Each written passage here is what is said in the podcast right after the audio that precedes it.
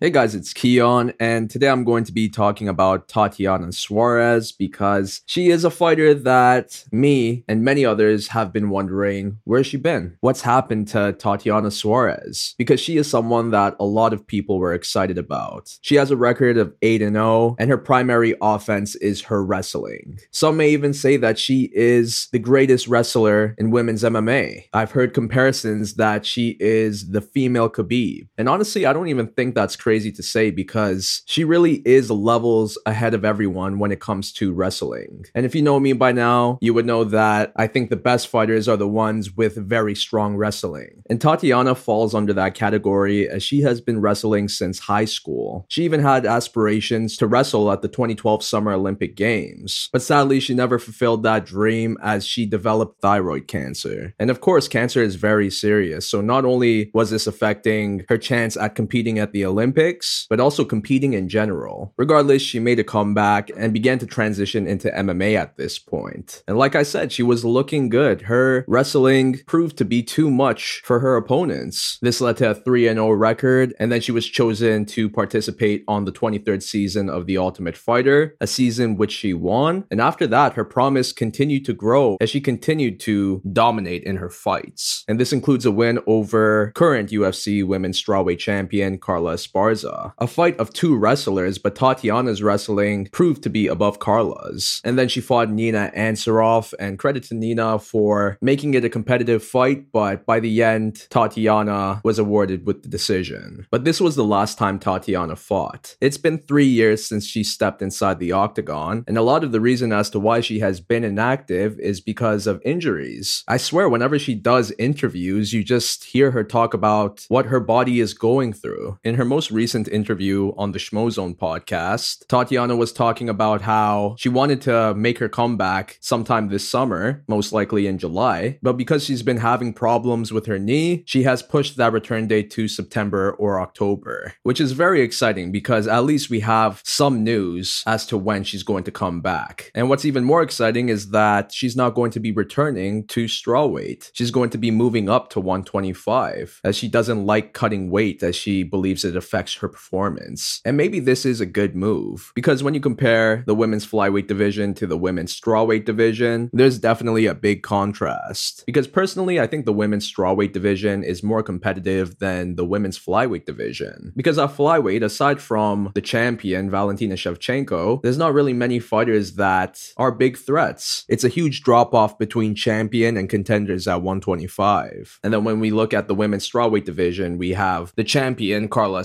Esparza Rose Namajunas, Zhang Weili, Marina Rodriguez, Mackenzie Dern, Yan Xiaonan, Jessica Andrade. Like these fighters are huge threats and are tough opponents for anyone to get past. And because of it, that's why I find the women's strawweight division to be more competitive. But at flyweight, it's fairly easy to climb the rankings. It's just more difficult to dethrone the longtime champion in Valentina Shevchenko. But is Tatiana Suarez the woman who can do it? Because I'll say this, I'm confident that aside from Valentina, Tatiana beats everyone at flyweight. There's just no name in the top 15 that tells me that they can stop Tatiana's wrestling. And I think that's the beauty of Tatiana's style is that there's not really that many strong wrestlers in women's MMA in general. The only other ones are Carla Esparza and Sara McMann. And although Sara is an Olympic silver medalist in wrestling, it hasn't translated well at the highest level of MMA. And Tatiana was able to dominate Carla on the ground in their fight. So that just goes to show the level that Tatiana is at with with her wrestling. And when a fighter has strong wrestling like this, I have a lot of confidence in them because wrestling is such a difficult style of fighting that's grueling and hard to defend. And I just think Tatiana is able to break most of these fighters at 125 and honestly, even at 115. We saw how worried Rose was when it came to fighting Carla because of the potential of wrestling exchanges. So if Rose was worried about that, just imagine how worried she would be against someone like Tatiana Suarez. And this is a huge reason why many people believe that Tatiana not only had the potential to become a champion, but also a double champion, which is not a crazy statement because, like I said, looking at the names in both divisions, which also includes women's strawweight champion Carla Esparza, I believe Tatiana beats all of them. The only matchup that I'm not confident in is one against Valentina Shevchenko. That's Tatiana's hardest fight, in my opinion. But man, after Valentina's last fight against Taila Santos, Tatiana had to be happy seeing that because Taila was able to bring Valentina down multiple times and control her on the ground. And even though Valentina won by the end, it was her toughest fight and it really exposed the holes in her ground game, which are holes that I think Tatiana could capitalize on. But what Valentina has over Tatiana is the striking, because she is without a doubt one of the best strikers in women's MMA history. She's fast, she's strong, she's technical, and that's the reason why most of her opponents were afraid to go toe to toe with her, which is bad for Tatiana because she's not the greatest on the feet.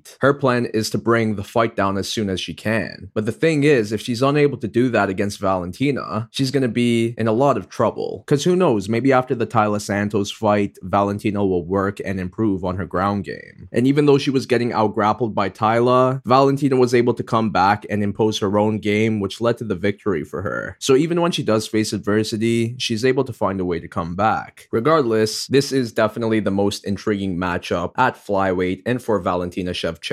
That's why I hope that Tatiana is able to climb up the rankings at 125 to fight for the title against Valentina one day. I think that would be the first women's flyweight title fight that would genuinely excite people since Valentina versus Joanna. But the question is, who does Tatiana have to beat to get to a title fight? And personally, I think she's going to get the Jessica Andrade treatment, where she'd only have to fight one fight at flyweight before getting a title shot. So I think the UFC would give Tatiana someone in the top five. And all the fighters in the top five are intriguing matchups for Tatiana. We got Katlyn Chookagian, who I swear has been a number one contender for so long at 125 now, and for very good reason because she's beating everybody and she's doing it very silently. I personally think she's a very underrated fighter. And because she doesn't have the greatest name value, she's usually used to build other fighters in the division, such as Jessica Andrade, who beat Katlyn and then went on to fight Valentina. So why not do the same for Tatiana? Give her Katlyn Chookagian. If she defeats her, give her a title shot. And hey, even Jessica Andrade would be a fun matchup for Tatiana as well. Of course, there's also Taila Santos, who looked so good against Valentina. So if Tatiana was to defeat her, it would make a lot of sense to book her in a title fight afterwards. And then there's also the potential for a rematch with Alexa Grasso, who has been making a name for herself at 125. And of course, the two fought back in 2018, and Tatiana absolutely dominated with the first round submission.